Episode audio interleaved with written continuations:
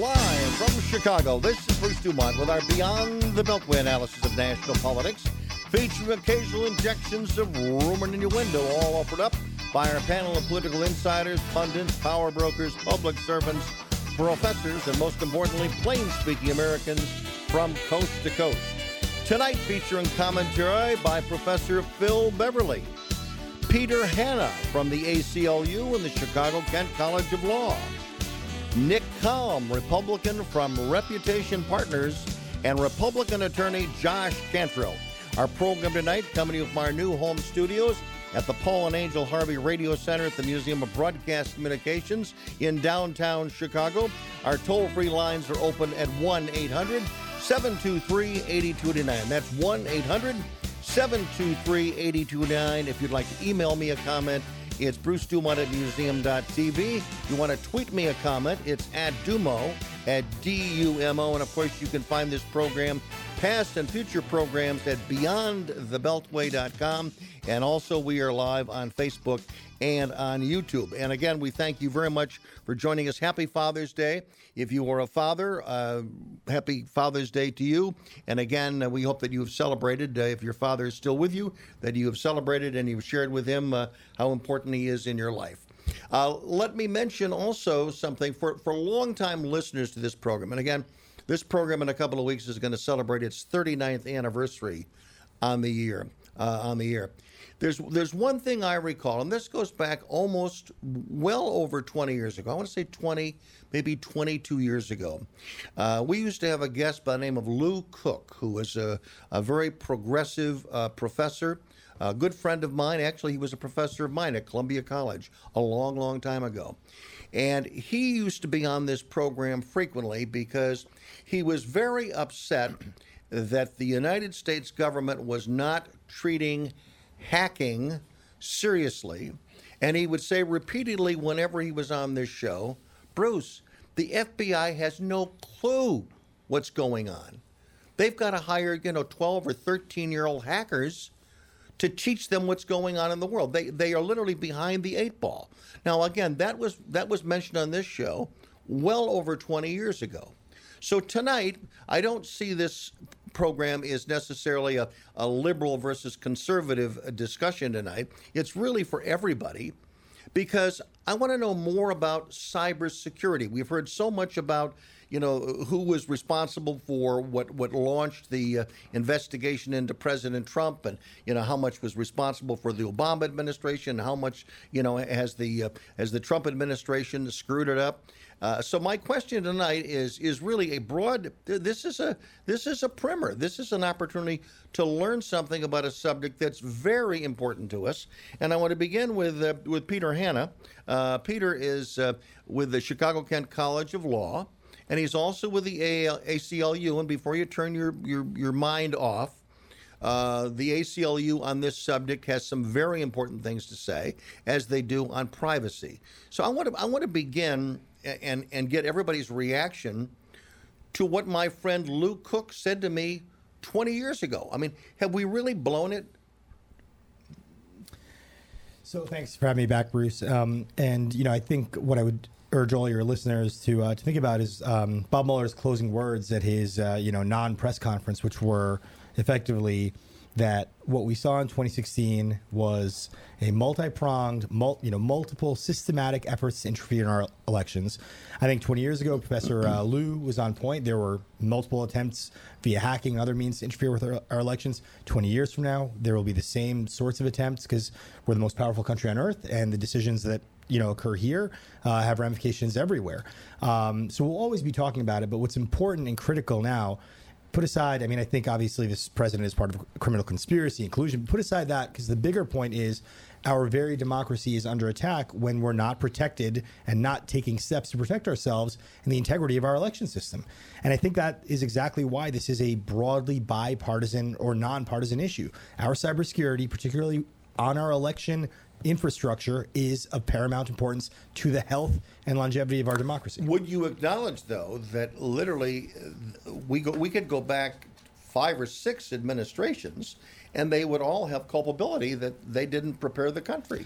I, I, think to varying degrees, yes. But the attacks that we've seen in 2016 and in 2018 are obviously the most sophisticated we've seen. They're multi pronged, they come from multiple sources, they're hard to trace, and we have not done enough legislatively to protect against these much more sophisticated attacks. Josh Cantrell joins us uh, with all the disciplines of law. Uh, cybersecurity is one of your areas of focus, and you're a regular guest on this program. Yes. What was it about cybersecurity that made you say, this is a discipline of law that I want to study? I did um, what, what's known as a secondment in London about uh, 16 years ago, where I worked in house for a, uh, a Lloyd's syndicate uh, backed by Warren Buffett, which was one of the first syndicates to write cybersecurity policies. This was back in 2002. Mm-hmm. So this was very, very early. And I got to be involved and see that how U.S. businesses needed protection against this. It was very hard to sell cybersecurity insurance policies. Um, for many, many years. That is no longer the case now with all the publicity. So it's an interesting area. It reaches into so many different areas of the law, and it's something that we still, so many people are still not aware of. When I speak at industry conferences, uh, there is still a lack of knowledge and awareness and education, which concerns me a great deal. Mm-hmm. Phil Beverly uh, from uh, UIC, about to be in the fall. You're going to UIC in Chicago. And uh, currently, in the past, you have taught uh, classes on Department of Homeland Security. Mm-hmm. So, what is it that concerns you most about what you know based on what's come out of the Mueller report and based on a rather spotty track record of the United States over the last, let's say, 20 years in protecting the American people uh, from cyber attack?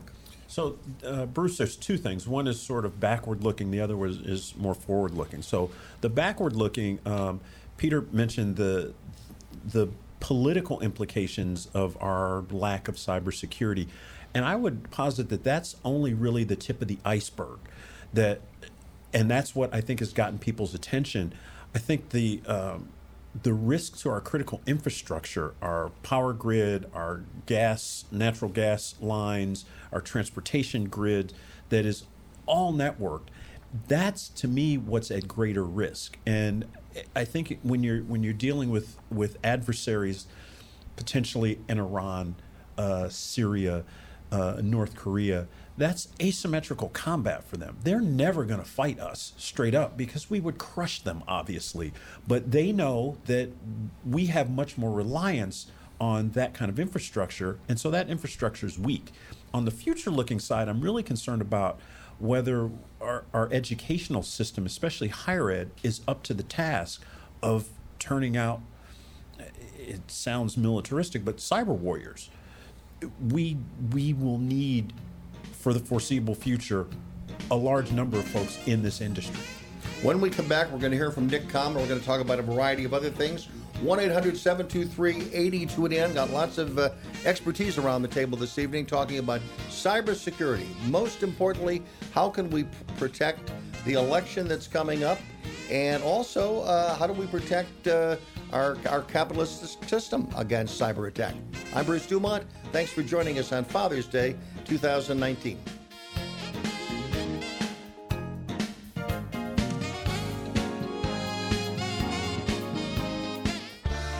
My name is Bobby. I'm a veteran and lost my leg to a roadside bomb.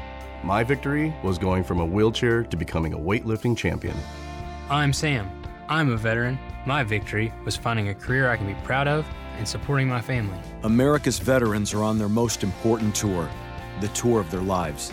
I'm a veteran. My victory was going from homeless to home. At DAV, we're on a mission to help veterans get the benefits they've earned. I'm a veteran, and my victory was finishing my education.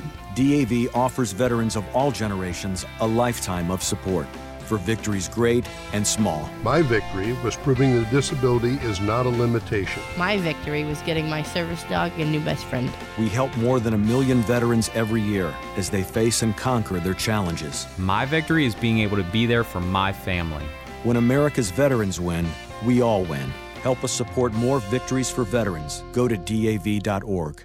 Bruce Dumont back in Chicago, and uh, Nick Kalm, who's with Reputation Partners, joins us. And uh, basically, you work with corporations that need to have their reputation repaired, and a lot of corporations have had major problems involving uh, cybersecurity. So, to what extent is, America, corporate America, tuned in to what the problem is and aware of what the possible solutions might be? Mm. I think more and more there is an awareness of that. Uh, one of the things that uh, Josh was talking about off air, which is right on, is that cybersecurity and paying for cybersecurity policies is now not a hard sell for insurance companies. But despite that, I don't think the investment that companies are making in this area is still up to the challenge because there's still so much that's going on. And part of what's happening now, too, is the hackers are moving from some of the Fortune 50 companies down to the Fortune 500, Fortune 1000, small and medium sized businesses as well, because it's a matter of making a quick hit, making the money, and moving on. Who are the hackers? Can we can we define or make a list of who the hackers are? Either either what part of the world they're from, Josh or, That- or Peter? They originally, uh, it was a lot of Eastern Europe and former Soviet bloc countries, as those countries were disen- uh, as the Soviet uh, Union was disintegrating. Um, there was a lot of that going on and lawlessness. But China is the big problem now because what China's doing is they are hacking and they're stealing our intellectual property. And that is a big, big issue. Peter, what would you add to that? I mean, hackers, uh, people we, we think hackers who could do damage, they're everywhere. They're ubiquitous there in South America, Asia. I think what, what Josh pointed out, appropriately so, is in China, the state has moved to kind of standardize a lot of the tools and training and education necessary to have a force of people who at any moment can be mobilized by the state to perform either state on state actions or corporate espionage. Um, you know, 20 years ago, me in my basement, like connecting to IRC and stuff, I was a hacker. But at the point that we're at now, you know, there are NSA tools that are out there in the public domain that you know anyone who has rudimentary knowledge of uh, you know computer systems and network architecture could use. So. I mean, the, the, the situation has changed significantly from, you know, 10, 20 years ago. I, want to come back to what. Sorry, I was just going to say I want to come back to what Phil was talking about before the break too, specifically the threat to infrastructure and so forth. Mm-hmm. Who knows where those are coming from? Yes, I think there's certainly a state-sponsored aspect to that, but that is a very real risk that we as a society have. And to your point, Bruce, in the intro, in terms of it being a nonpartisan issue, it absolutely should be. All it's going to take. We saw yesterday what happened with Target, itself the subject of a huge data breach about two or three years ago. But all it would take would be a state-sponsored electromagnetic pulse that we would all life in the Western Hemisphere, as we know it, would cease to exist. We are so dependent on electronics, and there is such an opportunity that bad actors have against our government and our way of life that we need to be much more vigilant about. Whatever we're spending on that, I mean, you think about the amount of money that our government spends on tanks and fighter jets and all of that, and of course that's important. We absolutely need to have a modern army, but I feel like and modern uh, armed forces, but we are, I think, way behind where Russia is, where China is, where Iran even is in terms of the kind of damage that they want to do to us, not just on the battlefield. Do do we need a newer agency? Uh, you know, again, eh, 20 years ago when Lou Cook was on this program, uh, he focused on the FBI. He said that they, they were just not up to speed on what the problem is. Do we need another agency other than what we have? The FBI, the CIA, the NSA that will focus exclusively on this? Or do we need a, a, a recalibration of what their roles are, I, th- I think that we have adequate sort of structural resources. I think what's absent, though, is political will. And if if you don't have the will coming from the highest levels in in both um, segments of government, the Congress has to be engaged in this. And I I think they've been sort of asleep at the switch. Both parties. I think the White House has to be much more engaged and not after the fact, after something happens. This is a this is a 24/7 365 thing. You have to be there all the time. And I hate to say it, I'll pick up on, let me just pick up on Phil's comment there. I think if you look at what happened with 9 11 and before 9 11, September 10th, 2001, and prior to that, it took that kind of a catastrophic event to awaken people for the Mm-hmm. need for coordination among the various Absolutely. aspects of our national security. I hope it doesn't take that kind of a tragedy for us to wake up here. I agree with Phil's point. To, to Phil's point, Josh. I, I want to agree with it, and I want to give an example of how I hate to say ignorant so many in Congress are about this issue. One ha- only has to look at the Facebook hearings when they were questioning Mark Zuckerberg and Sheryl Sandberg. I mean, these senators had no idea. They couldn't formulate questions, and it was embarrassing. They didn't understand the, basic the basic architecture of technology. Now, look, we don't necessarily need each congressman to be an expert in cybersecurity, but we need them to understand the risk to the country so that appropriate dollars are are are spent. I've been saying for years, I'm all for a big defense budget, but you know what?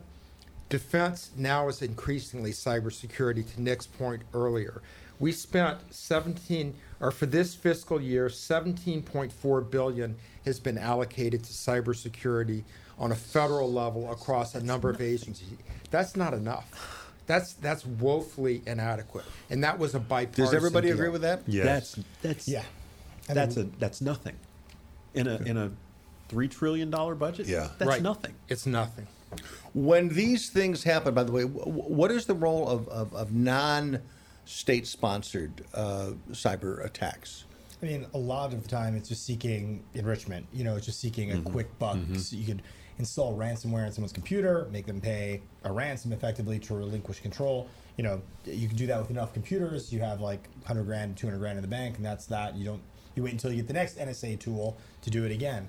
So I think they're motivated a lot by you know the desire. For Is money. that easier to track? Is that what was behind the Sony attack several years ago? Yes, I mean that was. But it was a ransom attack, but, but it was also, wasn't that North Korea related? Um, I think my understanding is like some of the tools were uh, like traced back to that, but ultimately it was a bunch of folks who were trying to embarrass Sony um, and get a payday from them. But what's much more troubling is the attacks on infrastructure, the attacks on our election system, hmm. and most troubling of all is you know the senators and Congress's just inability to understand how incredibly important this is.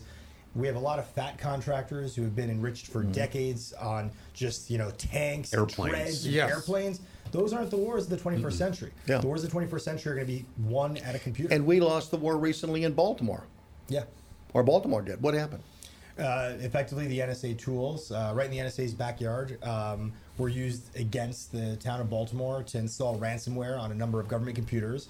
Uh, the hackers asked for, I think it was like uh, like 100 something, Yeah, 200 grand. 200 grand, I think it was. Not yeah. much, a couple hundred thousand bucks, which is a lot in the grand scheme of things. But you know, uh, Baltimore refused to comply and ended up instead spending more than I believe ten million dollars on outside consultants to unlock their own computers. Now, had they spent a fraction of the millions, or even a fraction of the hundreds of thousands on the front end to lock down and make sure that their Windows computers had the most recent security updates. The taxpayers of, of Baltimore and, and Maryland wouldn't be in this position. Peter makes a good point. It's not just the federal issue. State and local governments have to allocate as well. Under our federal system, they have a responsibility to protect their citizens and their cities. It, it's not just Baltimore. Other cities and small towns have been hit as well. Is there with any? ransom Is there attacks. is there any coordination? Is there any? Could anyone answer the question of the fifty states?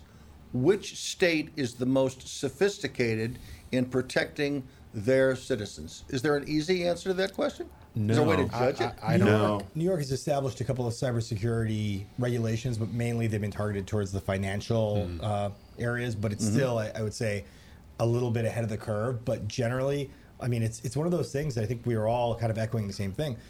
We tend to be mm. reactive. We tend to wait for the bad thing to happen to then look back and say we should have had more security. But you wouldn't wait for your house to get robbed to install an alarm system. But that's the way we manage our cybersecurity strategy in this country, and at the state level and at the local level, and that that has to change. And unfortunately, at the at the state and local level, significant budget constraints in a lot of states are prohibiting that kind of investment. I mean, here in Illinois, where would we find the money at the state level to invest in cybersecurity? Have we reached a point, and then Ted Kaczynski might agree with what I'm hmm. saying, have we reached a point where to protect the consumer from what we don't know about the future, and this this mystery and this this very real threat that we're all sharing tonight, have we reached a point where maybe people shouldn't buy on credit?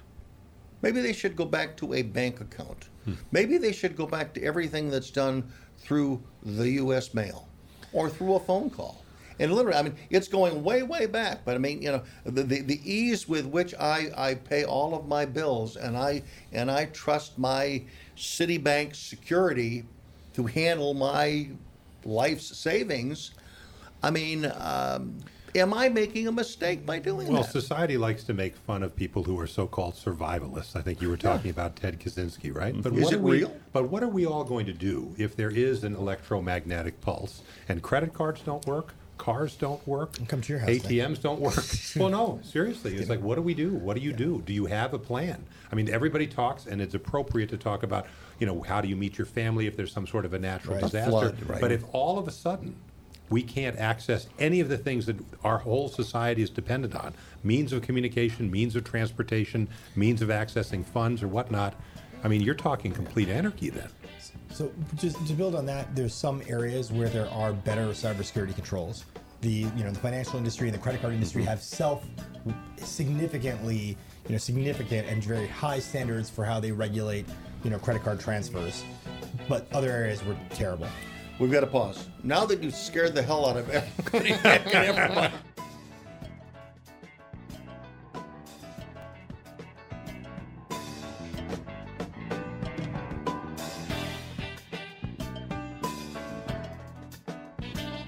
Keeping in touch with family and friends or reaching public safety officials can be challenging during power outages. If telecom networks are affected by severe weather or other conditions, the FCC recommends following these guidelines. Call 911 only when necessary and limit non emergency calls. Avoid repetitive redialing to minimize network congestion. Try texting if a call doesn't go through. Conserve battery power Switch mobile phones and devices to power saving modes and turn off when not in use. If evacuated, forward landline calls to your cell phone if possible. If you're using your car to charge cell phones or listen to news on the car radio, be aware that carbon monoxide emissions can be deadly in an enclosed space such as a garage. Remember, always seek shelter in dangerous conditions and follow directions from public safety officials. For more info, go to fcc.gov slash emergency. podcast right now about the Florida election uh, 2000. The VP, uh, VR, whatever it's called. Yeah, it's called Fiasco oh by Luminary. Stand by. Do we want to go We're coming back. Okay.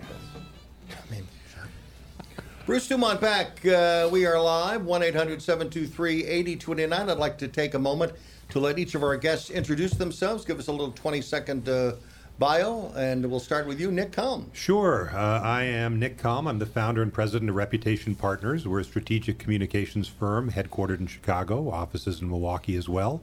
We do what you would expect a company that's called Reputation Partners do uh, does. We focus on enhancing, protecting, and rebuilding corporate and executive reputations. When someone has destroyed a reputation for one of your clients, mm-hmm. are you able to track down who did it and why? Uh, not well. We certainly don't have any kind of law enforcement uh, possibilities or international investigative properties, but we are sometimes able. Sometimes they show themselves, but more importantly, we help the company or the organization figure out what to do about it, how to prepare for it. More importantly, and then how to recover from it. Josh Cantrell. Uh, I'm a lawyer with a uh, firm uh, here in Chicago, uh, headquartered in Los Angeles, and uh, I uh, practice in the cybersecurity area, among a few other areas as well, privacy, and uh, I am co-chair of the firm's Biometric Information Privacy Act practice. I'm also a uh, Republican and pro-Israel activist. And Peter Hanna. Um, thanks, Bruce. My name is Peter Hanna. I'm an attorney, uh, private attorney, and I, I work often with uh, lawmakers, policymakers, and nonprofits, including the ACLU, EFF, Center for Democracy and Technology, uh, Deep Digital Privacy Alliance. Um, in addition to being a lawyer, my back, I have a background in electrical engineering, so I've been steeped in technology for many years, and I have a my practice is focused on uh, really the intersection of technology and law for uh, my whole career. Phil Beverly. Thanks, Bruce. I'm uh, on leave from Chicago State now and have joined the wonderful folks at UIC. I have a adjunct appointment in the political science department. Teach in the area of homeland security, emergency management, American politics. Very good. That's our group tonight. Let's go to Brian, listening to us in Roselle, Illinois. Go ahead, Brian. You're on the air. Oh, hi. You surprised me. I wasn't hearing anything. Uh, you know, this problem of cybersecurity, the point I wanted to make is what are the tech giants? We're having a hard time hearing you. Go ahead. What are the tech giants doing to help solve problems? You know, Google, Microsoft, Facebook, Okay. telecoms. They're sitting on hundreds of billions of dollars in profit. What money are they chipping in to solve the problem? Not, Not enough. enough. Yeah. That's Exactly. In unison. Yeah, I think they have broad bipartisan uh, support Yeah. for that. Yeah, not not nearly enough, and they're you know it kind of goes against their own interests to sink a lot of money into those problems because you know whenever you think about data, you got to think about the confidentiality of it, the integrity of it, and its accessibility. And for them, they thrive and they make money on that accessibility. How accessible is your information to them, to their partners, to you know their network of information sharers?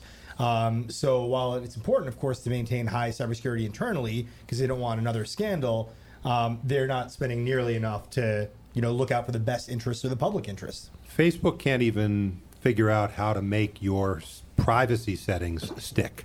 Right. They're they're not going to be able to do this. And I think to Peter's point, data mining is their whole business model. Right. Right, That's right. how they are the multi-billion, trillion-dollar valuation companies mm-hmm. that they are. Is being able to go through and mine everybody's data. If you mine someone's data or everybody's data, as the case may be, by definition, you have to have a breakdown of walls and a breakdown of security. You were saying earlier, Josh, that th- there isn't coordination between the states, and there isn't coordination between the states and the federal government. That's correct. So, so who's in charge? Well, that's I mean that's that's that's a great question, and it's a highlights a big problem. There are now all 50 states have data breach notification laws in place. Primarily through the Secretary of State? Uh, it could be through the Secretary Voter of State, registration, or it could be because there was a breach in Illinois in 2016. Was one of the states where they had gotten some gotten through to something. There's a high variance among the laws for sure in the states. Yeah, a- absolutely. And so there's a variance in the laws.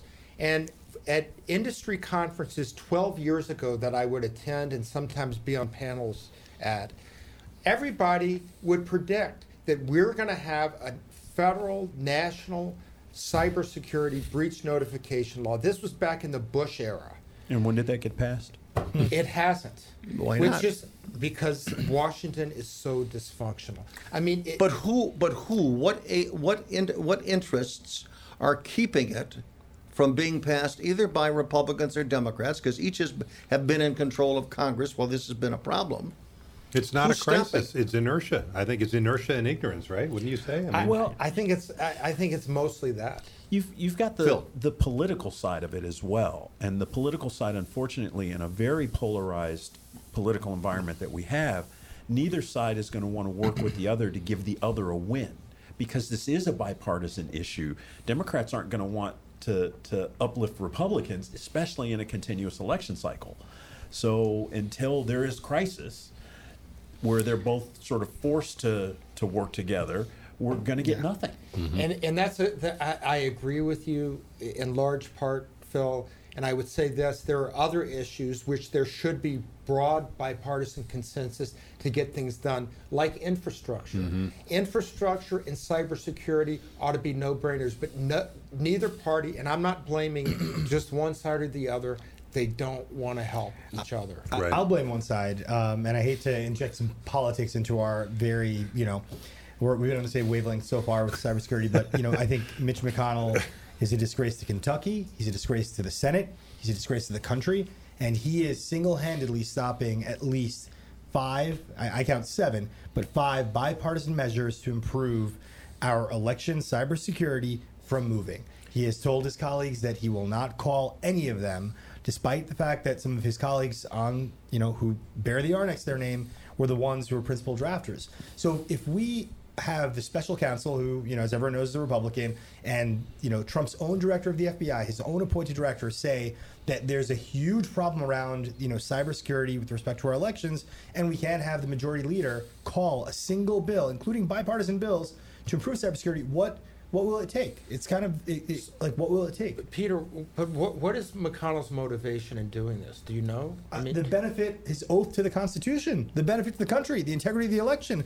the fact that everyone who has had privileged information and seen the intelligence about efforts to undermine our election has said that the attacks will continue and intensify in 2020. So he's got an oath to the U.S. people but, and the Constitution. But, but, but you know, but my question is, why isn't he? And I mean, candidly, because I think he is a he has significant conflicts of interest. He's accepted money from the two biggest election uh, men, machine, machine, manufacturers. There's mm-hmm. two of them They control or sell 80 percent of the machines. He's collected money, you know, donations, but all, every Congressperson does, you know, get money from them and others. But the big issue for me is it's a partisan it's partisan hackery. This will not improve his or the Republicans' chances, and therefore that's the end of it. It's the same reason that he didn't give, you know, Judge Merrick Garland as much as a meeting, but has openly said that if Trump wants to nominate a new Supreme Court justice in 2020, his election year, bring it on. It's the same thing. I think. Well, he's and, also, and I, I also think ahead, he go. has to. He would then have to admit if he brought any of these bills to the floor, he'd have to admit that there was a problem, and he'd have to. It, it would cut into the. I think part of the narrative of oh no that Russian thing that wasn't that bad. I, I think to some degree, well, one, right? but but it goes back, and this is something that you and I have argued uh, for the last you know, almost year on this program, Peter, and that is when I look at the problem with the 2016 election, I go back to whose watch did this happen on? It didn't happen on Donald Trump's watch. It happened on Barack Obama's watch. Amen. And the answer and the answer is always, well, Barack Obama didn't do anything because uh, the, he got all the, the, the, leaders of the House and Senate together, and they were going to collectively uh, alert the American people that this was going on, and that Mitch McConnell was the one that stood up and said, "No, you're not going to do this because the American but, people but, are going but, to believe." That this is a conspiracy to help Hillary and, and, and, and, and hurt Trump. You're talking about after, Bruce. What the the problem is, this is after they discovered Russian meddling. Yes. But what was the Obama administration doing to prevent it? We, Why did it happen we don't on their know, watch? We, we, don't know, did but we allocate? do. But we do know that that one of the key people in, in his national security, they were letting people know. They were letting the White House know, and it was Susan Rice who told this guy to stop. It was like he was like the cybersecurity expert for the President of the United States, and he was told, hey, we're not going to bring this yeah. up. We'll deal with it after the election. But again, the, the Democrats have said that it's an example of Mitch McConnell standing in the way of letting the American people which, know about it. Which to which I say, so, to which, which I have said, the hell with Mitch McConnell. If you're the president of the United States, you make the decision. There was already a hack that had happened in 2015. The Office of oh, Personnel oh, Management yep. was hacked. OPM. Yeah. Okay. And what so, was the Obama administration doing? Did they allocate $19 billion like the Trump administration has, which we all agree is not enough, to cybersecurity? I bet it was a paltry amount. So, I, I mean, to blame Mitch McConnell for this seems a bit much. Well, for the, for if the you want to find piece. out why certain things aren't done, you have to go to the person who was in charge of moving some legislation. In this case, it's Mitch McConnell. I'm Bruce Dumont, 1 800 723 8289. 1 800 723 8289. Back shortly from Chicago. So-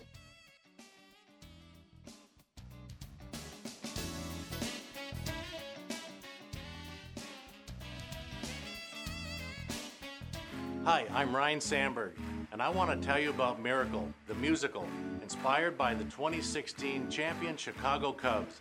It's one of the best productions I have ever seen. Now playing at the Royal George Theater. Do not miss it. Millions estimate their benefits online so they can do what they want offline. Social Security, securing today and tomorrow. See what you can do online at socialsecurity.gov. Bruce Dumont back in Chicago. And, uh, gentlemen, uh, we'll start with you, uh, Peter, on this one. Is uh, you've told the story about everyone has agreed the, the, the Russian involvement in the election was widespread. It's likely to be widespread again, which is mm-hmm. what we're talking about this evening. Then you have these breaches, as you re- referenced in, in Baltimore, and other things in, in private enterprise. I mean, is the is there any uh, is this all tied together? I mean, are, are the Russians responsible for what happened in Baltimore? I mean, aren't they the suspected hackers? You could the say- first mentioned on, on anything that happens in the world. Yeah, I mean, you could say the NSA is responsible for what happened in Baltimore because it's tools that we created that got hacked by whomever that ended up in the public domain. But what we could attribute a lot of. Well, well, well, I'm going to go back to that. Sure. I want to make sure you you're saying that it was the NSA programs that Yes. were hacked. The NSA NSA has tools that could be used against other states and other, you know, basically there's a Microsoft Windows exploit that the NSA discovered. They did not report it to Microsoft because they realized that a lot of computers, including computers that run infrastructure type programs, sit on Windows systems. So they built an exploit. It was in a package of tools. That package was compromised and some hacker group said basically put it on the market and they said for a million dollars we will give you these tools no one paid obviously that would upset the nsa so they just made them public so now any joe blow with a computer and you know some comp you know half comp sci degree can figure out how to use them and if your windows computer isn't updated you were susceptible so i don't obviously attribute that to the nsa but i'm just saying if you if we really want to go back to the source the tools were actually they're nsa branded So NSA it doesn't. created. So it doesn't have to be Russia. You doesn't don't have to be think it, Russia. it Yeah. could be anybody. No. It could and by the way, when, anyone. when the when the president made the comment, you know, uh, during the campaign uh, a couple of years ago, when he talked about, you know, it could be a 400 guy, you know, in the basement, you know, uh, living with his mother, a- as to who was responsible for the, the breaches involving Hillary Clinton's email. I mean, what is it? Where are we right now insofar as d- d- discussing what other nations, what are the uh, other nations? Because he said it could be China, it could be South Korea. Could be Norway. How many? Oh, how many right. nations? How many nations out there? Whether they're nations that generally support us or do not support us, how many nations are we talking about that are potentially suspects for this type of activity? It, Suspects for the the the suspects breaches? who have the ability to do this. A- any any nation states, any nation that I think we militarily um, outpower, you know, overpower, which is all of them, and any Mhm. nation that has a very high education level with a lot of people who have engineering and computer degrees. You kind of there you go. I mean, that's a lot of Eastern Europe. It's a lot of Russia. It's China. It's North Korea. Um, there's pockets in South America. So, I mean, the thing about cybersecurity warfare is it's all completely asymmetrical. And part of the, the goal isn't just to disrupt or destroy your opponent, but it's to conceal your origin. And all the folks who are in this game are, you know, really good at that. So it leaves us in this situation where it, the conversation becomes political. if a North Korean missile blows up, um, are we responsible for that? If something happens in Iran where um, something happens with their nuclear reactors, are we responsible for that? I mean, your it, ha- view? it literally has happened. It's happened with literally Stuxnet. happened. Um, yeah. Okay. That, that was a joint. U.S.-Israeli operation, and it was a successful Okay. and, and Yeah. you know had merit. Like so, so we're doing it. Of course. Yes. If we're doing it, then it must be okay to the rest of the world. well, we should Well, be I doing mean, it. everybody- no, no, no, no, everybody's if doing it. we're doing it, if we're doing it, and we don't have our defenses up, and that's why should we suspect that there's other nations in the world that wouldn't be doing the same thing? And that's the thing, Bruce. I think that that we spend a lot of our effort on offensive capabilities, and that's great. We've got to have the ability to to exert our influence, our power, whatever we're going to do. But the problem is, I don't think we spend nearly enough on the defensive Right. Capabilities. Because we're the most vulnerable. Going against Russia in a in a technological battle like this, uh, this is 20th century technology generally. They've got 21st century thinking and ability to attack us, but they've got no infrastructure for us to really attack. Right. Does Putin, in your view, does he have the ability to shut down hacking from former Soviet uh, satellites? Shut it down completely? No. No. But the bigger So issue. they're out there- No, but the bigger issue, as the Mueller report showed, is that they again are actively engaged as a state against us. But the, the, here's the point, though. So are we. There's maybe less Mm-hmm. for us to do. But I mean, we can't throw up our lily white hands in horror and go, "Oh my Right. goodness, I can't believe somebody's trying to interfere with American elections." What do you think the CIA is doing every day? They were We've- doing it too. We've just got to get better at exactly defending ourselves. Yeah, and doing it offensively too. I would argue. Can we do it better without the involvement of a substantial number of people who are foreign born, who live in this United States, or who want to immigrate to the United States? Do we have to import the brain power that can help win a cyber war? Well, there's plenty of brain power here. I mean, we were you were talking about Is it there earlier. enough you brain were, power? Well, you were talking about it, the Googles, the Facebooks, and so forth. The brain power that exists in Silicon Valley and suburban Boston, even in here in Illinois.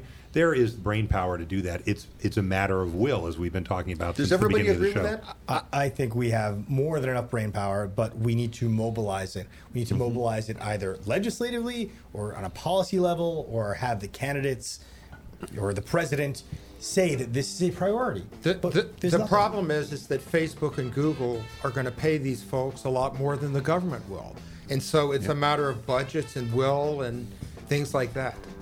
So what you're saying, Peter, and then we're going to have to break. You're basically saying that President Trump should draw a line in the sand and make cybersecurity and the protection of voting in 2020 a priority of this country. I think if he knew the difference between right and wrong, he should, but he doesn't, so he won't.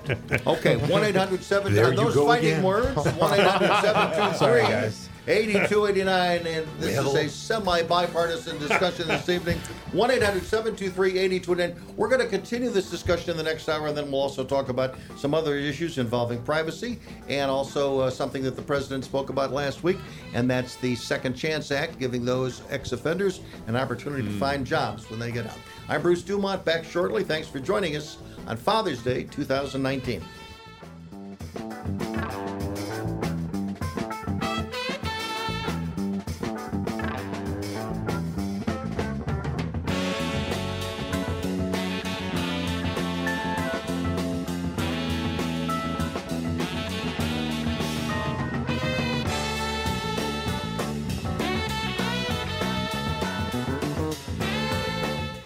Hi, I'm Ryne Sandberg, and I want to tell you about Miracle, the musical, inspired by the 2016 champion Chicago Cubs. It's one of the best productions I have ever seen. Now playing at the Royal George Theater. Do not miss it. Millions estimate their benefits online so they can do what they want offline. Social Security, securing today and tomorrow. See what you can do online at socialsecurity.gov. Today, millions of people all across America are building a life in recovery from addiction and mental illness, helping themselves. and helping each other. With friends, family, and community lending their strength and support. Join the Voices for Recovery. Together, we are stronger. For 24 hour free and confidential information and treatment referral for mental and substance use disorders, for you or someone you know, call 1 800 662 HELP. Brought to you by the U.S. Department of Health and Human Services. Keeping in touch with family and friends or reaching public safety officials can be challenging during power outages. If telecom networks are affected by severe weather or other conditions, the FCC recommends following these guidelines. Call 911 only when necessary and limit non emergency calls. Avoid repetitive redialing to minimize network congestion. Try texting if a call doesn't go through. Conserve battery power. Switch mobile phones and devices to power saving modes and turn off when not in use. If evacuated, forward landline calls to your cell phone if possible. If you're using your car to charge cell phones or listen to news on the car radio, be aware that carbon monoxide emissions can be deadly in an enclosed space such as a garage. Remember, always seek shelter in dangerous conditions and follow directions from public safety officials. For more info, go to fcc.gov/emergency. My name is Bobby. I'm a veteran and lost my leg to a roadside bomb. My victory was going from a wheelchair to becoming a weightlifting champion. I'm Sam.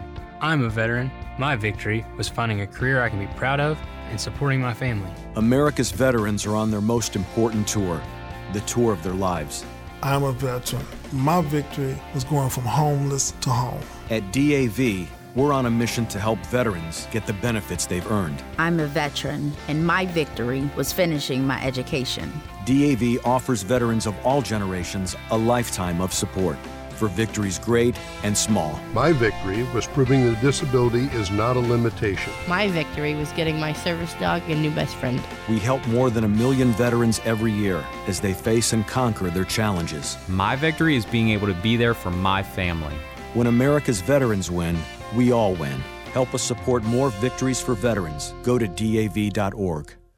Bruce Dumont back. Hour number two continues with Beyond the Beltway from Chicago. Thank you very much for joining us. Let me mention to some people who may be listening or watching uh, this evening uh, every once in a while, the radio show that you're hearing is different than the TV show uh, that you are seeing. In most cases, it's the same show. But tonight, for a variety of reasons, the video version of Beyond the Beltway was a different topic, a very good topic on the subject of illegal immigration. But again, that's uh, if that answers a question for people who have written that they are confused by what they're seeing and hearing tonight. And speaking about being confused by what you're seeing and hearing, let's deal with another issue, which is which is an integral part of the the cybersecurity discussion that we've had in hour number one.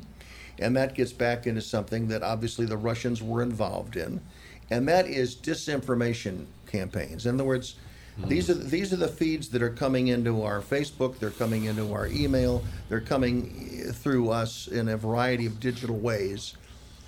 Uh, and I'm going to start with you, Nick, on this matter. How does the average person decide whether or not information that they read on the internet is truthful or not, or whether it, it might have been created uh, by someone in Russia? Oh, it's getting harder and harder. And even though you've got organizations like Facebook that are trying to label news one way or another, or mm-hmm. Twitter, the same sort of thing, it's still a complete uh, open season. It's very difficult for even discerning readers to tell the difference. And unfortunately, not to mean any disrespect to the American population, but many people are not discerning readers. So it is a really serious issue.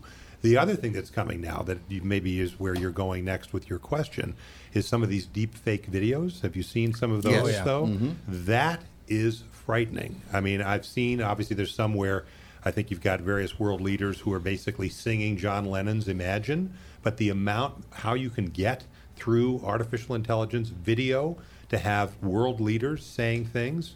You know, I, I keep bringing all of these scary scenarios out here, the electromagnetic pulse, but you could have anybody saying anything, and you could launch world wars because of it.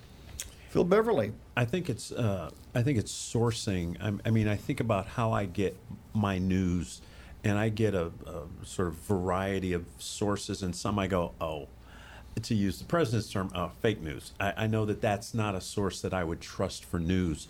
And I, I know this sounds elitist given the, the social media culture that, that we live in, but I would invite people don't get your news from Facebook. I, yeah, but I, if you're under 20, you do. Exactly. You're not going to fight that. And and I have to say, from from my industry, we have failed as an educational system if that's the case, mm. because we haven't taught critical thinking and analytical reasoning enough mm-hmm. to people even if they don't go to college, in up through high school, to to figure out where do you get information from, and then how do you process that information. I, and Josh, what's I, your answer? And by the way, some of these things that are suggested, uh, some of them might be outrageous, but a lot of these things are, are just they've got a kernel of, of truth to them, so it gives them some degree of, of credibility and believability. And as artificial intelligence gets more and more sophisticated, this is going to be even more of a problem. I think Phil is spot on with this comment. This has got to be addressed in the educational system. We've got to teach better critical thinking skills in this country. And it's up to the educators, not just at the college level, but at the elementary school, middle school, and high school level to address this. Because otherwise, as Nick said, we could have a world war start over a fake video. Yeah, I mean, I, I want to echo what, what everyone in this uh, in this group has said. I think you know the most alarming thing is some of the the gifts of the Enlightenment. You know, empirical empiricism, empirical thinking, critical thinking. We're seeing them sort of evaporate because all of our attention spans, those above twenty and below twenty, are diminishing. We've been conditioned to just consume bites, bites, little like noshes of things. And when those noshes have, you know, just that, what you said, Bruce, that little like trace of credibility, it's like the whole thing is probably going to be credible. But I want to remind everyone that, you know, your news is only as credible as the source that is conveying it.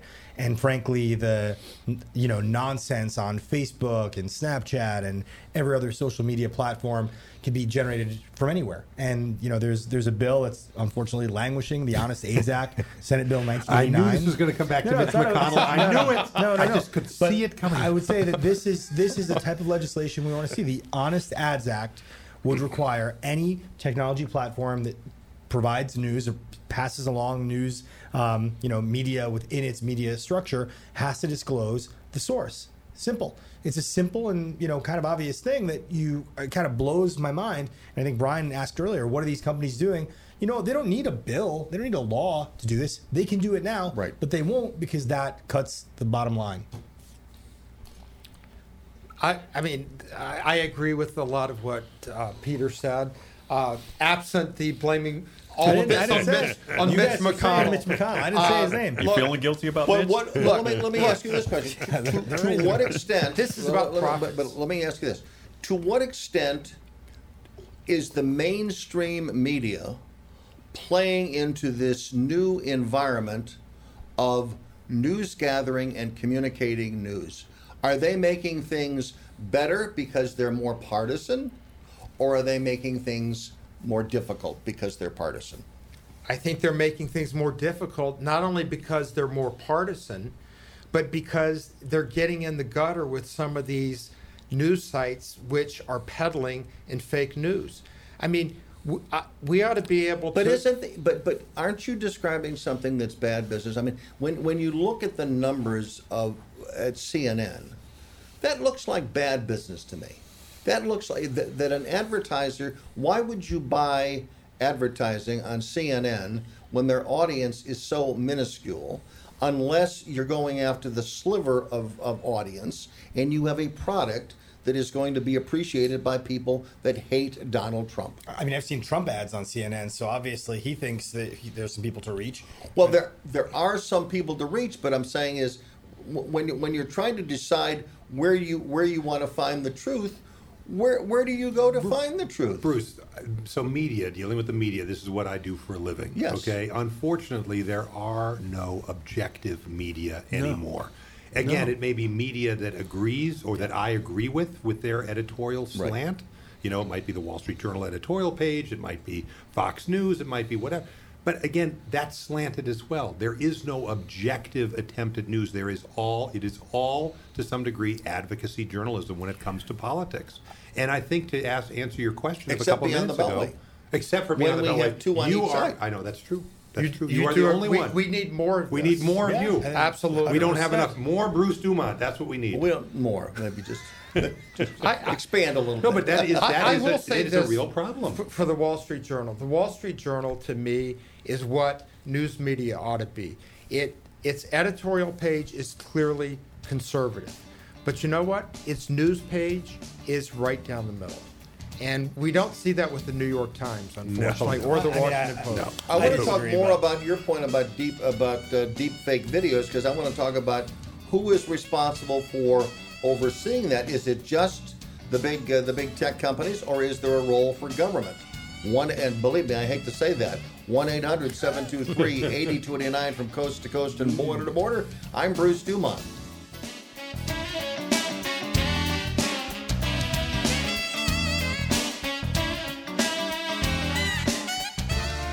My name is Bobby. I'm a veteran and lost my leg to a roadside bomb. My victory was going from a wheelchair to becoming a weightlifting champion. I'm Sam. I'm a veteran. My victory was finding a career I can be proud of and supporting my family. America's veterans are on their most important tour, the tour of their lives. I'm a veteran. My victory was going from homeless to home. At DAV, we're on a mission to help veterans get the benefits they've earned. I'm a veteran, and my victory was finishing my education. DAV offers veterans of all generations a lifetime of support for victories great and small. My victory was proving that disability is not a limitation. My victory was getting my service dog a new best friend. We help more than a million veterans every year as they face and conquer their challenges. My victory is being able to be there for my family. When America's veterans win, we all win. Help us support more victories for veterans. Go to DAV.org. Bruce Dumont back in Chicago. And again, uh, we're, we're talking about uh, these uh, fake videos. And this is where basically uh, the digitally creative can put any word that they think of into the mouth of anyone uh, if they've got a piece of video uh, or just even a photograph.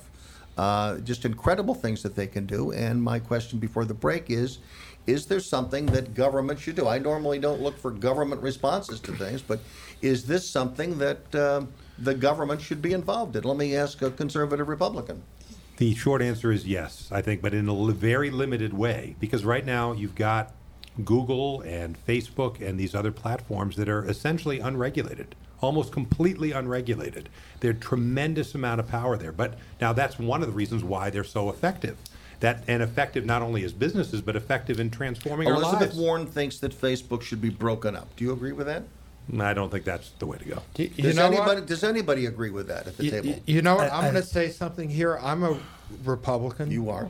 And I usually don't agree with Elizabeth Warren on anything, but I think we got to take a good, hard look at break at whether Facebook, Google, and other big tech companies should be broken up because right now they're doing more damage to our society than they're doing good. So what if what if we Bill. went sort of the other end of the continuum of options and looked at how can you incentivize them to do what you'd want them to do?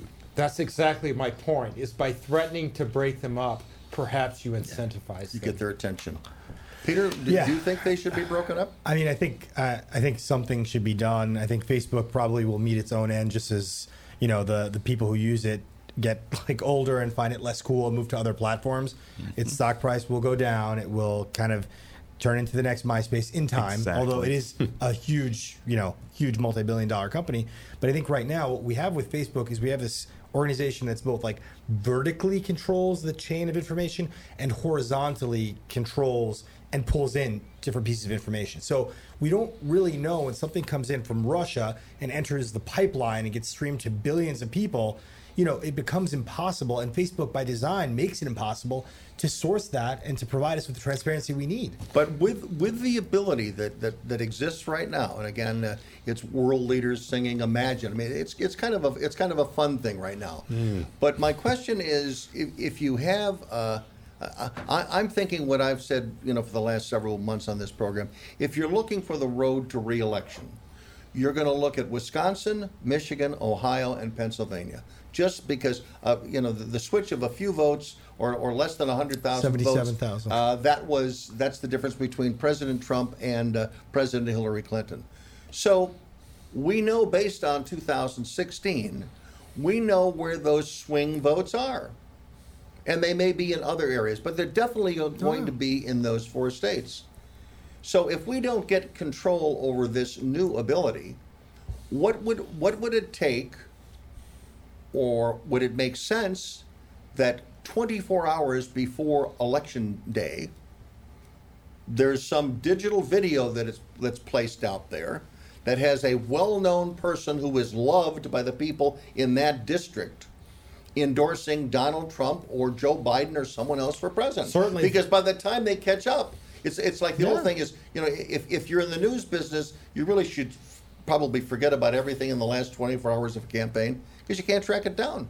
But digitally, I mean, you could have on election day, you could have appearing, you know, on and, and some of the stuff would be the, the story itself would be picked up on television. Mm-hmm. Certainly So that- it would be on television, Yeah. it would be on radio, people would be responding, it'd be in all the digital platforms. And here you've got Josh Cantro endorsing Joe Biden for president of the United States, which will never happen. Well, I know. He, okay. He's already established himself as an Elizabeth Warren supporter. No, no, no, no, no. no. I, I think that, I think that. By the way, they Elizabeth- had that. They're gonna. They're they're they're, they're, They're turning that right now. now. They're Yeah. in Boston. They're going to have that endorsement with you. You Yeah. said, so- you said her name and something else in the same sentence. Well, well, they they would have that ability, and then I, I'd be assassinated tomorrow by uh, my right wing friends. But, but but here's the thing. Yes, Bruce, they could do that. They could also uh, disrupt the electrical grids if they want to in Yes. those key states. There's a lot of things that could happen. But I want to go back to the responsibility because we were talking about the government, and there's bipartisan blame to go around.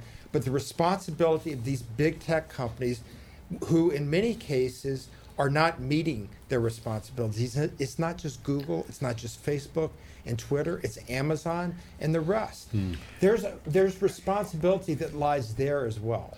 Okay, Yeah, just one point. I think Josh is, is spot on. The thing is, this co- goes to a much deeper issue in America. These companies do not have, you know, a responsibility to the public, even though they act like basically utilities. They Right. have responsibility to their boards. They have responsibility to their shareholders. Mm-hmm. So when you say like they're they're not, you know, they're not acting responsibly, they're corporations. They're acting like corporations. There are more regulations for ballpoint pens and magic markers being purchased by the government than there is for like election security. Hmm. So this is one of the few places where I think given the, the, the, the risk of harm, the government does need to have some. It needs to be more than an incentive. It needs to be regulative, regulatory actions to make these corporations think about the public interest. I guess do, what I- do we have what- to do we have to think about antitrust laws? Yeah, what absolutely. antitrust laws really look at Amazon. what are they controlling right now? it's not just money. Right. Amazon is a monopoly. When you go and search for a product on Amazon, they're going to show you the Amazon products first.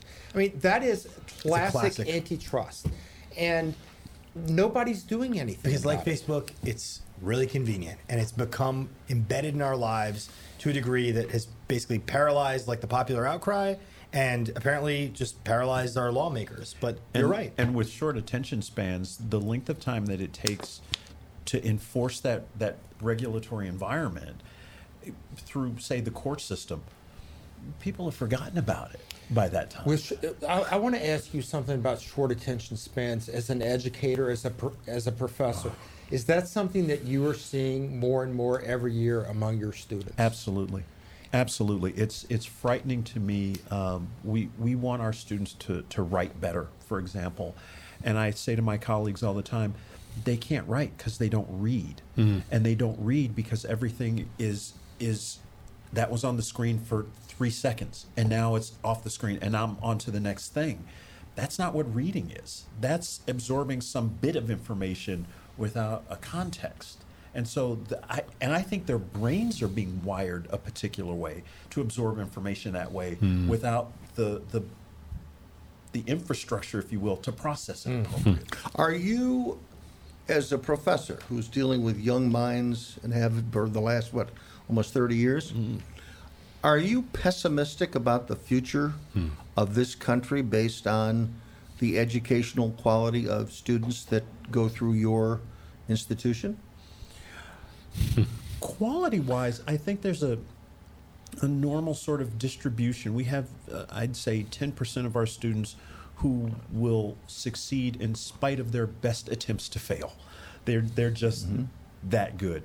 It's the 80% in the middle that that worry me that if we if we don't reach them in a to me in the right way, I don't know wh- where we are 20 years from now because they're going to be decision makers 20 years from now.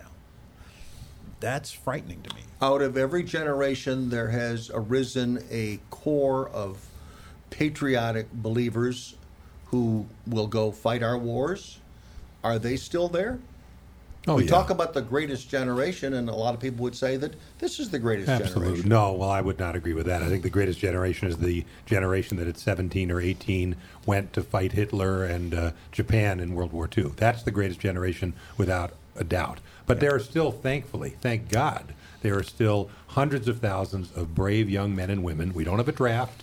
We're not currently in a hot war who enlist. And it's not for economic reasons when you have 3% unemployment. They can go get jobs elsewhere, who, thank God, put on the uniform and go protect our liberty and uh, fight for us overseas.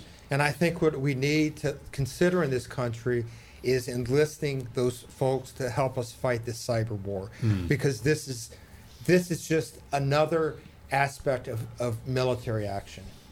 Maybe it comes down to the Department of Defense actually reallocating its resources and reallocating the hard work and the efforts of those folks to spend less time, you know, going under barbed wire and more time at a computer learning how to defend our infrastructure. So, I agree with well, you- so you're saying it's a- an aggressive program that goes and, and search searches the potential hackers and have them hacking for the United States, and it becomes a patriotic way to serve your country. Well, well, mostly de- and they may be and they may be in their basement and they may have maybe smoking pot or whatever.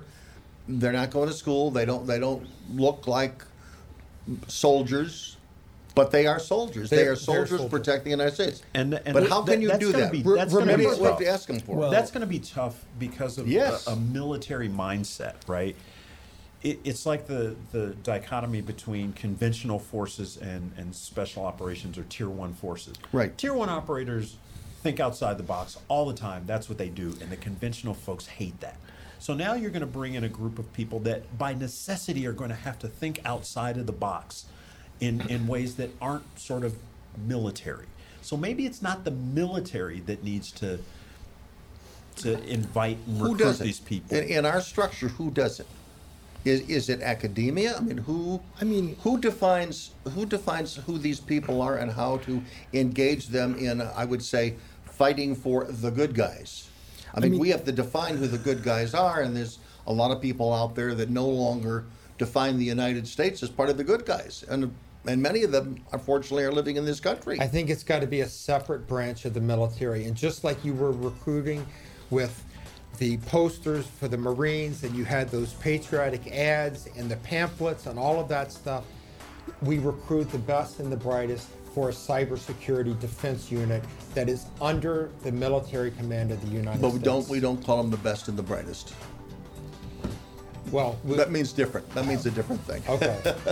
we call them something else. but Something again, else. But you've, you've got to get them Something else. engaged. Those the astronauts. We've got to pause. 1 800 723 8289 from coast to coast and border to border. It's Father's Day 2019. Thanks for joining us tonight.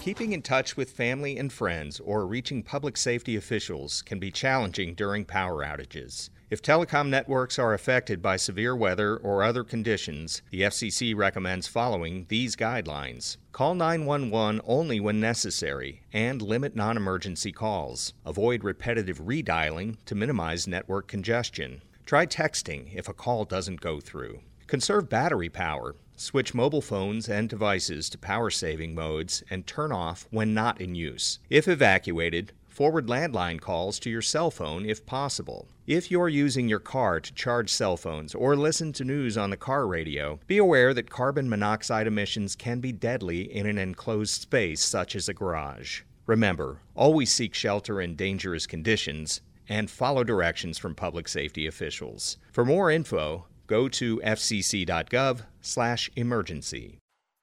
Bruce Dumont back in Chicago. Thanks very much for joining us. Um, we've been talking about cybersecurity, and uh, I want to talk about the Iran war and whether or not the Iran war is inevitable. Do you think it's inevitable? No, as much as this this administration, especially with with uh, Bolton, sort of rattling the saber, we we've got to understand we cannot fight Iran militarily. They're not gonna they're not gonna step up to that fight because they know they lose that fight. They'll fight us asymmetrically. They'll fight us in a number of How ways. about, how about in through cybersecurity? proxies. How about this? Uh, Yeah, oh war? yeah, I, I'm convinced that some things would happen in our country that eventually would be traced back. But how is us. that any different than what they're doing now? That's the thing. And with uh, blowing up the tankers in the Straits of Hormuz, too. We don't know that. The, I, I'm not convinced that the Iranians did that. I, I'm this idea that somehow they're just crazy. You know what? Yeah. Uh, Iran's no, been a they're not. They've been very strategic, and I don't think that. And understand, do I want regime change in Iran? Yeah, and I think probably 60 million Iranians do as well. And the last time we had regime change that the United States was involved in was when we overthrew a democratically elected government in Iran. Mm. So there is some reason that they may not trust us around this whole regime change thing. So let's be clear about we screwed that up in the 50s to start with, right? Well, let's go. Let's go back to our discussion now. Okay, we've seen the pictures of the tanker. We've seen the pictures allegedly of Iranian uh, troops or, or Iranians um, taking things off the ship. IRG. We've Mhm. looked at all this stuff. Are we looking at real pictures?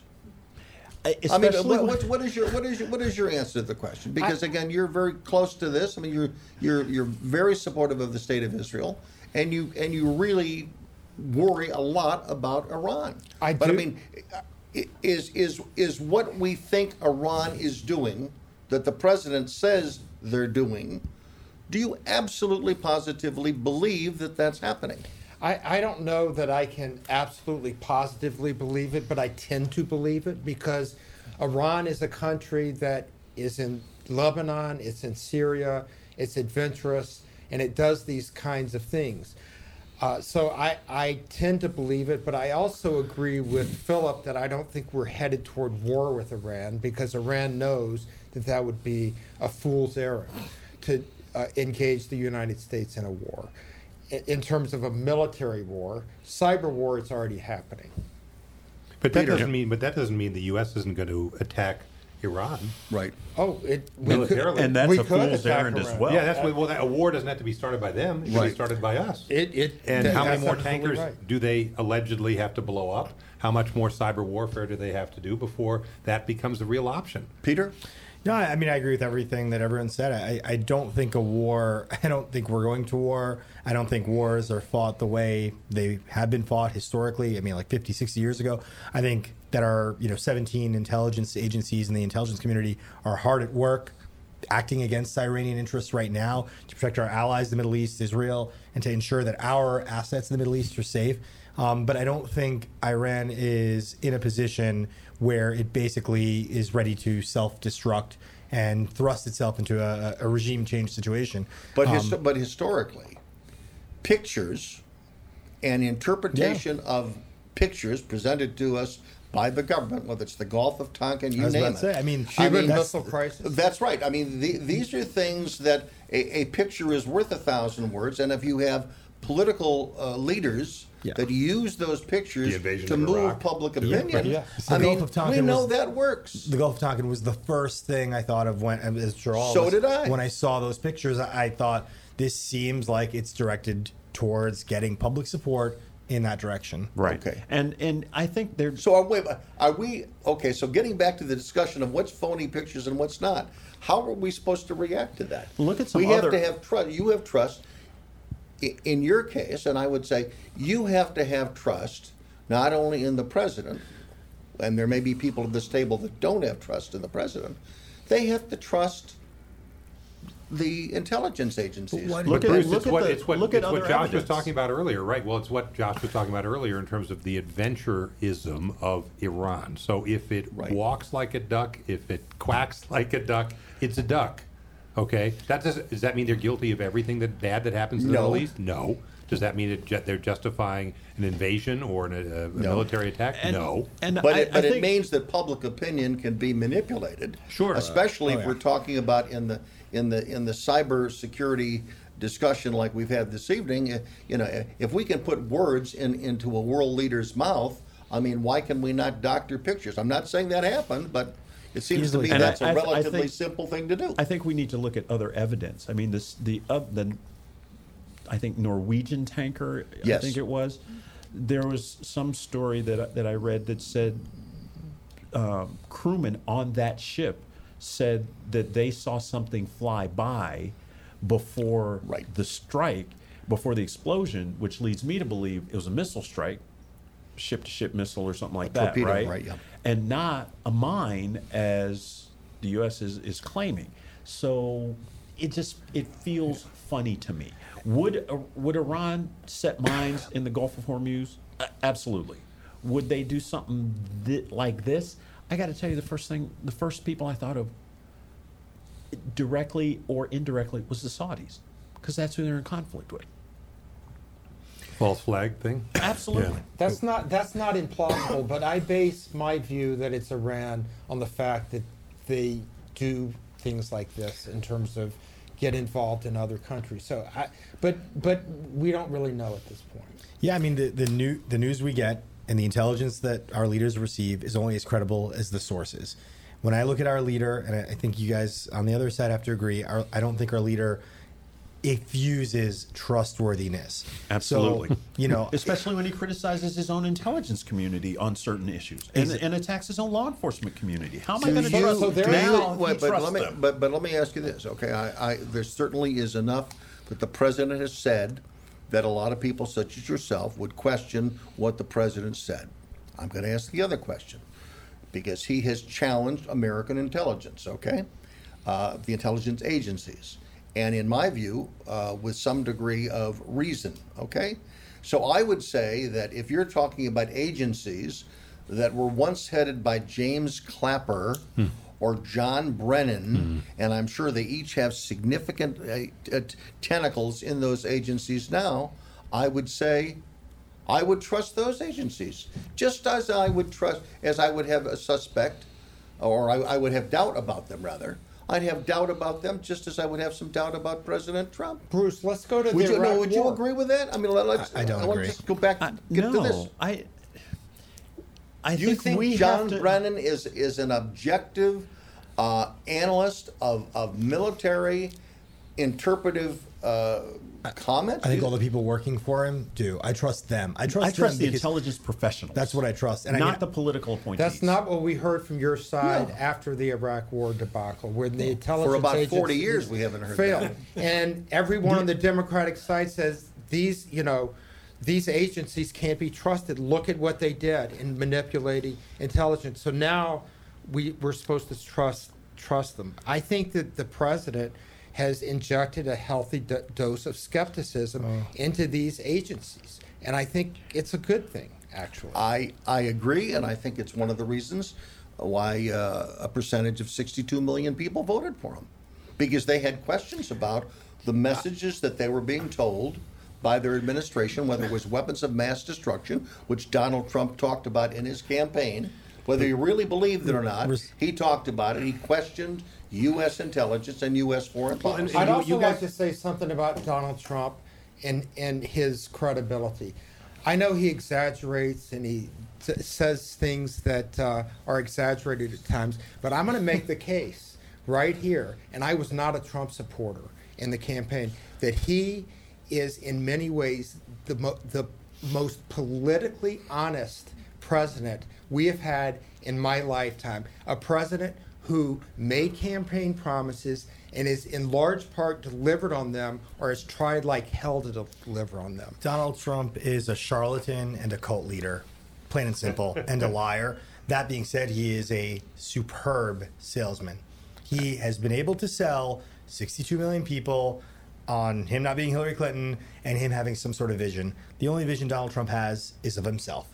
That's it. The U.S. government that he, the executive branch that he presides over, exists to help himself and his family. you guys were, but you guys were talking earlier about you believing the intelligence community, the intelligence analysts. We never get a chance to see or hear what they have to say.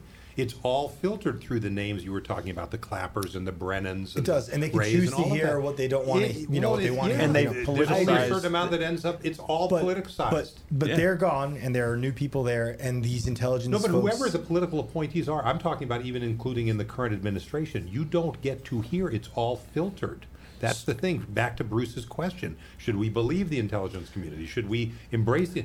We're not hearing from the intelligence community because everything gets filtered and Agreed. packaged to fit a certain narrative. The John Bolton narrative versus Yeah. the John Brennan narrative. And it's also, agree. I, mean, as as was used by the right in the past, and now it's used by the left, is if you question American intelligence community and their leaders, even based on some some rhetoric that comes out of their mouths as, as paid, uh, you know, advisors on, on national television, you are somehow un-American if you don't believe the wisdom that comes out of Foggy Bottom or the CIA.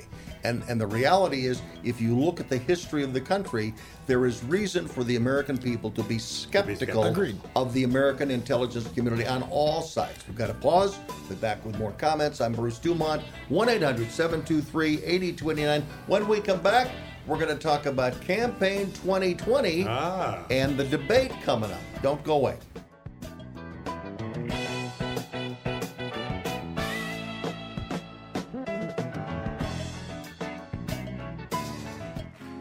I'm Ryne Sandberg, and I want to tell you about Miracle, the musical, inspired by the 2016 champion Chicago Cubs. It's one of the best productions I have ever seen. Now playing at the Royal George Theater. Do not miss it. Millions estimate their benefits online so they can do what they want offline. Social Security, securing today and tomorrow. See what you can do online at socialsecurity.gov. Today, millions of people all across America are building a life in recovery from addiction and mental illness, helping themselves. and helping each other. With friends, family, and community lending their strength and support. Join the Voices for Recovery. Together, we are stronger. For 24 hour free and confidential information and treatment referral for mental and substance use disorders, for you or someone you know, call 1 800 662 HELP. Brought to you by the U.S. Department of Health and Human Services. Bruce Dumont back in Chicago. Thanks very much for joining us. Before we go off the air, sometimes at the end of the program I get uh, rushed against the clock, but I do want to say uh, farewell to Sam Greenberg, who was our engineer this evening. He's been working on this show for about a year and a half. He's moving on to bigger and better things. And also, we're welcoming a, a new intern joining us this evening who's going to be assisting us uh, from DePaul University, uh, Bretta Hunig. And we thank her very much for her help, and she'll be here uh, for the next, uh, hopefully, long time helping us out, and we'll also have a new engineer next Sunday night. Uh, folks, uh, we've gone uh, an hour and 45 minutes. We haven't talked about 2020. Uh, my question to you, uh, Peter Hanna, you have identified yourself as a Bernie Sanders supporter in previous appearances on this program. Are you worried that there appears to be, and the polls would suggest, that uh, Bernie Sanders may be losing some luster to Elizabeth Warren? Yeah, I mean, in in, uh, in the past, I, I think I, I was clear that I supported Bernie over uh, Hillary. I think we have um, certainly many more candidates to choose from this time. So, you know, I still haven't cast my kind of final final vote, but I do think that you know Bernie had his moment, as many of these candidates did in 2016. He, um, you know, I think that moment was affected by things beyond his control. Um, and now it's an entirely different ballgame. So I do think he is losing some momentum, and some of the other candidates are beginning to kind of come out there with, you know, a lot of excitement and policy talks that go a little bit deeper than what Bernie's been able to articulate. So I think it's still really early. Um, but I, I, I'm excited for the party generally because there's no shortage of options all across the spectrum. A couple of weeks ago, I was at the opening of the Elizabeth Warren office here in Chicago, and I was talking to some supporters that were there who were obviously for uh, Elizabeth Warren. Most of whom that I spoke with uh, were Bernie Sanders supporters. Hmm. Some of them uh, had not thrown Bernie Sanders over overboard yet, but there was a feeling, as you've just stated, that you know he had his time, uh, that he was done treated poorly by the Democrats, but that may be time to look for some someone else. So this was at a organizing unit for uh, for Elizabeth Warren, and uh, I, I think the polls have suggested that that softness that I saw and that Mhm. you referenced uh, may uh, may really exist. Yeah. And you and you you've endorsed her, uh, Josh. We should mention uh, for those that just tuned in. Thanks, But, Josh. uh, Thank you, Josh. Nice to know let, let me let me let me put, have Getting out of the building. yeah. let me put this to our two Republicans. Uh, if Elizabeth Warren was the Democratic candidate and and uh, uh, Trump was the Republican candidate, do you think that would be a competitive race, Josh? I think it would be a more competitive race than if the Democrats put up Biden, who, in my humble opinion, is one of the dumbest men in politics. Why does Biden plagiarize so much? Because he doesn't have an original idea. He plagiarized in 1988, borrowing from Neil Kinnock. And just a, a week ago, the Washington Post documented a number of plagiarisms that he's taken from other candidates. I may not have used that word correctly, Professor. I'm sorry. Mm, plagiarism. Um, I see the Democratic field playing out as this. I believe that Warren or Kamala Harris will be one of the candidates. I believe that uh, Pete, Mayor Pete, will be the, the other. All three of them are smart people. They will do well in the debates. Biden, air, we will not be talking about Biden probably in about four months. I think Okay. he's done. so would it be more competitive than what Hillary Well, versus no, Trump? No, no, no, no. I- If uh, would it be more competitive than Bernie Sanders? If the battle at the top of the ticket at the moment is we're, we're going to put Joe Biden aside just for the sake of, of, of Josh's comments, but would you think that is Bernie Sanders is he stronger or weaker than Elizabeth Warren running against Donald Trump? weaker. But I think either way, whether it's either of these folks, whether it's uh, Bernie Sanders or Elizabeth Warren, they would have a real shot against Trump if the economy were still the way the economy was before he became president. The classic Ronald Reagan question Are you better off now than you were four years ago? Most people in the United States would say they are better off than they were four years ago. And for that reason, somebody who's running principally to dismantle the current economic state of the United States is not going to win. Based on what the first hour of this program was about this evening, and you were the one you you, you scared the hell out of a lot of people with the scenario You're that, welcome. that, that, that you painted. But but if we have on one side, let's say the Democrats are talking about cybersecurity, and they're talking about what was in the Mueller report, mm-hmm. and you have the Republican incumbent basically in denial over those realities. Are the American people going to be served in a campaign where there isn't at least some common degree of agreement on what the problem the country is. But they're not going to do it. They're not even talking about it in the way you just characterized. You've got Trump talking about it. It's like my presidency is legitimate. I didn't no collusion, and the Democrats aren't talking about it either, other than in the more wonky political circles that Peter But, was talking but about. beyond just saying there's no collusion, I mean, the, the, the, the, the evidence suggests, I mean, the, the conversations that came out of here this evening, I mean, you were the one that painted a picture of, of, of, of cybersecurity of being a major threat. It is. And the leader of the free world doesn't appear to be taking Correct. it seriously. Agreed. And so, but and I'm Bruce- saying, can he, can he get away with that? But, but I would push back against that, Bruce. Yes. He, he's not taking seriously what he's saying, and I wish he'd be clear about it, is that I won the election legitimately. Russia didn't help me. He has said that. But his budget increases for cybersecurity. He's created several agencies related to cybersecurity. His administration is taking cybersecurity the, seriously. the the forces the forces that were engaged in 2016 that might have given some edge to Donald Trump are those forces still in effect for 2020 and and I'm saying any company or any country whoever it is I'm not saying it's the Russian Without a doubt. any entity that wanted to get him elected is going to want him to Re-elected. be reelected, Re-elected. right? The force is in effect with more force. And, and Bruce, here's We're out of time. I'm going to invite you all back. It was a great show tonight. Uh, it was it was almost completely nonpartisan. Sorry, Except Mitch for a couple guy. of people. Except when that uh, Mitch McConnell. guys. Let's invite Um, Mitch next Yeah. Mitch should. Oh, I'd love that. But Mitch our and Peter. thanks Oh. Mitch and Peter, just to uh, Phil Beverly and Thanks, Peter Bruce. Hanna and uh, Josh Cantro and Nick Kalm. Thank you very much for the assistance in the production of the program. Again, Sam Greenberg. Thank you very much. I'm Bruce Dumont. Until next Sunday night. Good night from Chicago.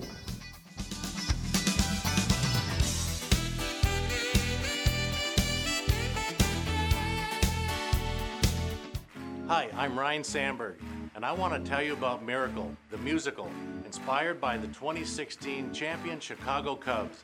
It's one of the best productions I have ever seen. Now playing at the Royal George Theater. Do not miss it. Millions estimate their benefits online so they can do what they want offline. Social Security, securing today and tomorrow. See what you can do online at socialsecurity.gov. Today, millions of people all across America are building a life in recovery from addiction and mental illness, helping themselves and helping each other. with friends, family, and community lending their strength and support. Join the Voices for Recovery. Together, we are stronger. For 24 hour free and confidential information and treatment referral for mental and substance use disorders, for you or someone you know, call 1 800 662 HELP. Brought to you by the U.S. Department of Health and Human Services. Keeping in touch with family and friends or reaching public safety officials can be challenging during power outages. If telecom networks are affected by severe weather or other conditions, the FCC recommends following these guidelines. Call 911 only when necessary and limit non emergency calls. Avoid repetitive redialing to minimize network congestion. Try texting if a call doesn't go through. Conserve battery power. Switch mobile phones and devices to power saving modes and turn off when not in use. If evacuated, forward landline calls to your cell phone if possible. If you're using your car to charge cell phones or listen to news on the car radio, be aware that carbon monoxide emissions can be deadly in an enclosed space such as a garage. Remember, always seek shelter in dangerous conditions and follow directions from public safety officials. For more info, go to fcc.gov/emergency. My name is Bobby. I'm a veteran and lost my leg to a roadside bomb. My victory was going from a wheelchair to becoming a weightlifting champion. I'm Sam. I'm a veteran. My victory was finding a career I can be proud of and supporting my family. America's veterans are on their most important tour, the tour of their lives. I'm a veteran. My victory was going from homeless to home. At DAV, we're on a mission to help veterans get the benefits they've earned. I'm a veteran, and my victory was finishing my education. DAV offers veterans of all generations a lifetime of support for victories great and small. My victory was proving that disability is not a limitation. My victory was getting my service dog a new best friend. We help more than a million veterans every year as they face and conquer their challenges. My victory is being able to be there for my family. When America's veterans win, we all win. Help us support more victories for veterans. Go to DAV.org.